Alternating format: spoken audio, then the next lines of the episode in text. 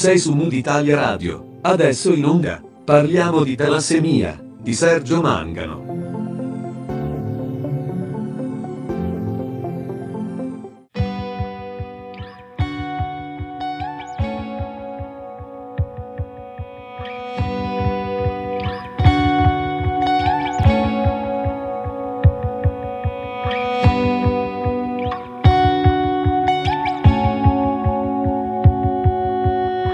Bentornati su Mood Italia Radio, io sono Sergio Mangano e questo è lo spazio dedicato a Parliamo di talassemia.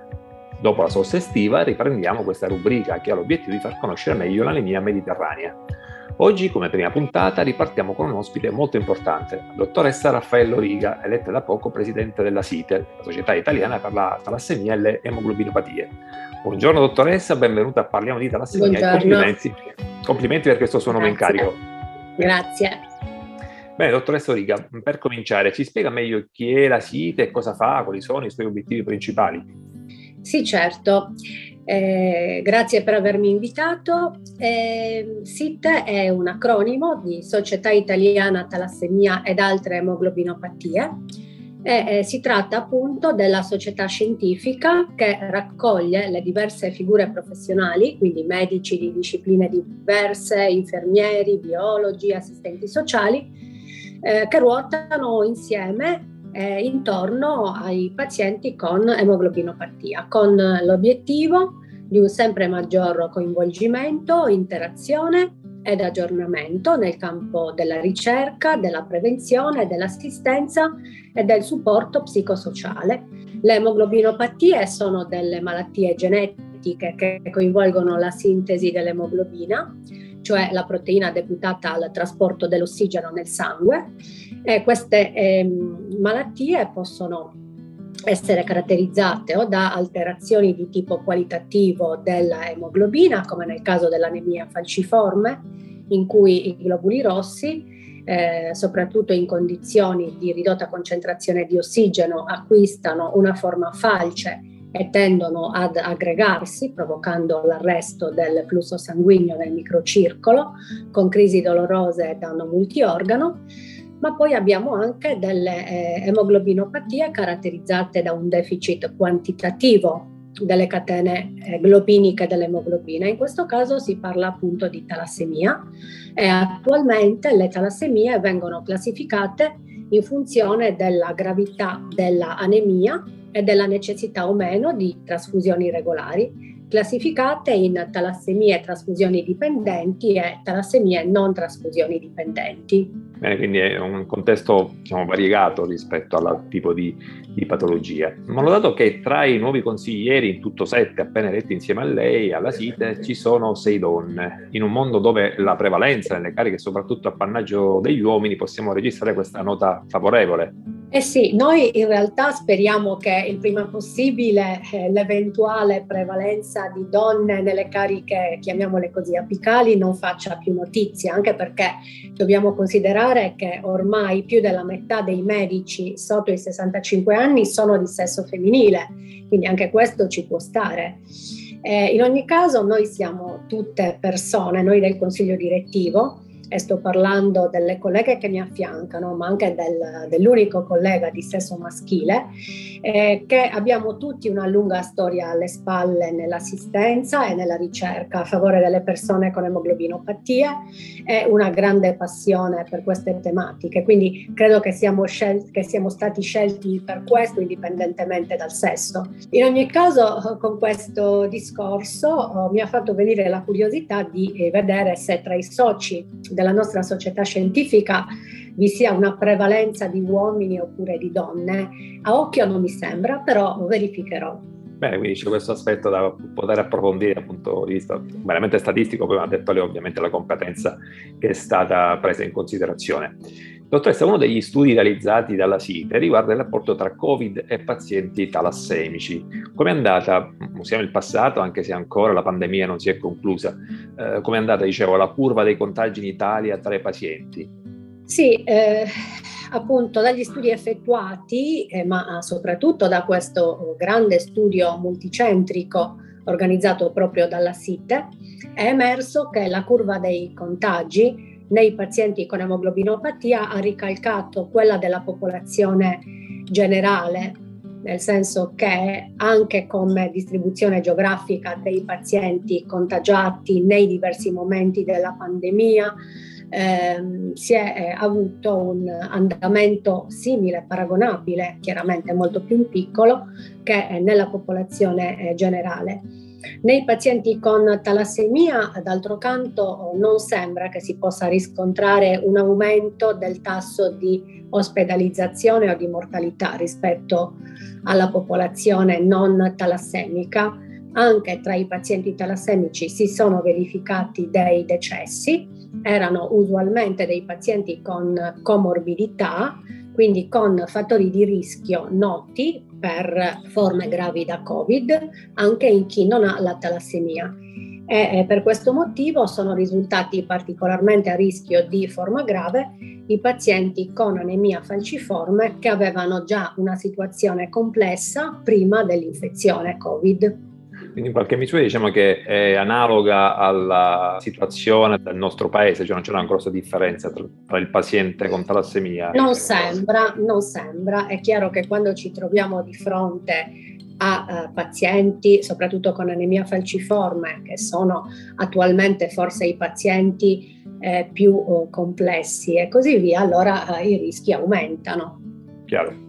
Ecco, Come diciamo succede che... nella popolazione generale eh, con comorbidità importanti. Quindi le, le, complicanze generano questa differenza diciamo, negativa. Ecco, diciamo che il Covid-19 non è ancora alle nostre spalle, anzi si parla di terza dose. Ecco, quali sono a tal proposito le direttive nazionali per le persone con talassemia? I pazienti possono già riceverla e se sì, a chi devono rivolgersi? È necessario considerare le direttive nazionali ed eh, in questo senso anche eh, tra i pazienti che hanno emoglobinopatia stanno già ricevendo o riceveranno a breve la terza dose quelli che sono trapiantati, quelli che sono immunodepressi, per esempio se concomita una infezione da HIV, quelli che assumono terapie che deprimono il sistema immunitario e gli splenectomizzati. In questo caso la terza dose è da considerare come diciamo una dose addizionale per completare il ciclo oh, primario e, si fa a distanza minima di 28 giorni dalla seconda per quello che le normative dicono oggi. Inoltre, da pochi giorni è stata raccomandata una terza dose anche per tutti gli altri pazienti con talassemia ed anemia falciforme, quindi per tutti gli altri che non rispondono ai criteri visti, prima. Ed in questo caso la terza dose è da considerare un booster, cioè un richiamo rispetto al ciclo primario.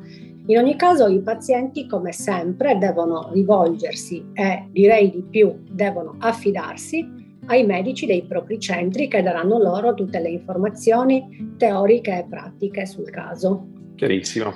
A suo avviso la qualità delle cure a cui accedono i pazienti sul territorio nazionale è omogenea o ci sono le difformità di servizi da territorio a territorio? E su questo aspetto la Site ha in programma delle attività specifiche? Beh, eh, purtroppo sicuramente la qualità delle cure non è omogenea, anzi devo dire che spesso non lo è nemmeno tra i centri di una stessa regione. Consideriamo per esempio che molti pazienti emoglobinopatici seguiti in Italia soprattutto talassemici, sono seguiti in centri trasfusionali. Eh, spesso sono seguiti da personale medico, infermieristico e così via, che non è completamente dedicato a loro e alla loro patologia. Per quanto riguarda la SIT, il primo passo appunto nell'ottica di cercare di garantire uno standard di cura simile a tutti i pazienti italiani è quello di conoscere in profondità la realtà italiana e per questo motivo SITE ha promosso un censimento di tutti i centri che seguono pazienti con emoglobinopatia in modo da avere una fotografia della situazione e quindi dei bisogni. Crediamo che eh, l'integrazione tra tutti i centri e l'aggiornamento di più operatori possibile sia garanzia per un'assistenza migliore per i pazienti di tutta Italia e poi ovviamente SITE ha un dialogo aperto e continuo con le associazioni dei pazienti e con le istituzioni proprio alla ricerca delle soluzioni più appropriate da questo punto di vista. È un diritto dei pazienti essere seguiti tutti allo stesso modo. Dottoressa, lei è anche ricercatrice di pediatria presso l'Università di Cagliari e dirigente medico di pediatria presso l'ospedale pediatrico microcitemico azienda ospedaliera Brozzo, appunto di Cagliari. A questo si aggiunge, come dicevamo all'inizio, l'incarico di presidente della SITE. Per concludere, qual è il suo programma di lavoro per questo suo mandato? Quali sono, a suo avviso, i principali aspetti clinici e di ricerca su cui focalizzare l'attenzione? Diciamo, dal mio punto di vista, la SITE eh, deve essere considerata come uno strumento e una risorsa per tutti gli operatori del settore, ma io penso in modo molto concreto e pratico e a 360 gradi. Quindi vorremmo che eh, ciascuno degli operatori si sentisse libero di portarci le sue difficoltà e le sue domande e vorremmo che le risposte che noi offriamo siano realmente aderenti alle eh, necessità. Sono in corso già eh, tanti progetti importanti e altri ne nasceranno. Vi faccio soltanto qualche esempio perché appunto i progetti sono tanti. Abbiamo intenzione di approfondire il problema del rischio tumorale in questa popolazione perché è un aspetto che ha ancora dei contorni eh, poco chiari. E inoltre di occuparci di altri aspetti emergenti, per esempio la eh, cardiopatia nel talassemico è cambiata nel tempo e deve essere studiata cambiata per quello che è diventata oggi, oppure vogliamo occuparci della nefropatia, quindi delle problematiche eh, renali, un altro argomento che eh, si conosce poco. Inoltre un gruppo di lavoro neonato approfondirà un tema molto attuale.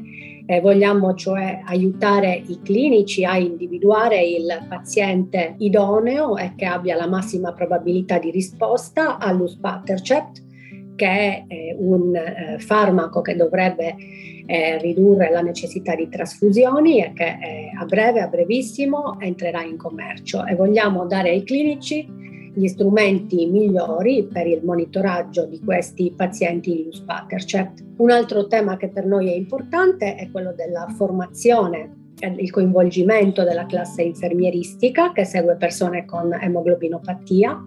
Quindi pensiamo di istituire un gruppo di lavoro infermieristico permanente e magari in futuro una masterclass dedicata proprio a queste figure che chiaramente sono fondamentali per noi e per i pazienti. Questo potrebbe affiancare una seconda edizione di una masterclass indirizzata soprattutto ai giovani medici che eh, si affacciano al mondo delle emoglobinopatie e che ovviamente saranno il futuro delle emoglobinopatie e dei pazienti. Beh, dottoressa Riga, un eh, progetto, un programma di lavoro complesso e giustamente eh, ambizioso, per cui eh, complimenti ancora per questo suo percorso di presidenza alla SITE, per il quale faccio in bocca al lupo e gli auguri, buon lavoro e grazie mille per aver accettato l'invito a partecipare. Lupo, grazie, grazie mille. Abbiamo concluso questa nuova puntata di Parliamo di talassemia. Io sono Sergio Mangano e questa è Mood Italia Radio, la web radio che trasmette 24 ore su 24 musica Creative Commons riascolta questa puntata o scopri gli altri programmi e tanta musica Creative Commons su www.mooditaliaradio.it. Puoi anche seguirci sui nostri canali social, Facebook e Instagram, nonché su Spotify, dove Mood Italia Radio ha un canale dedicato. Alla prossima e Segui il tuo mood, segui Mood Italia Radio.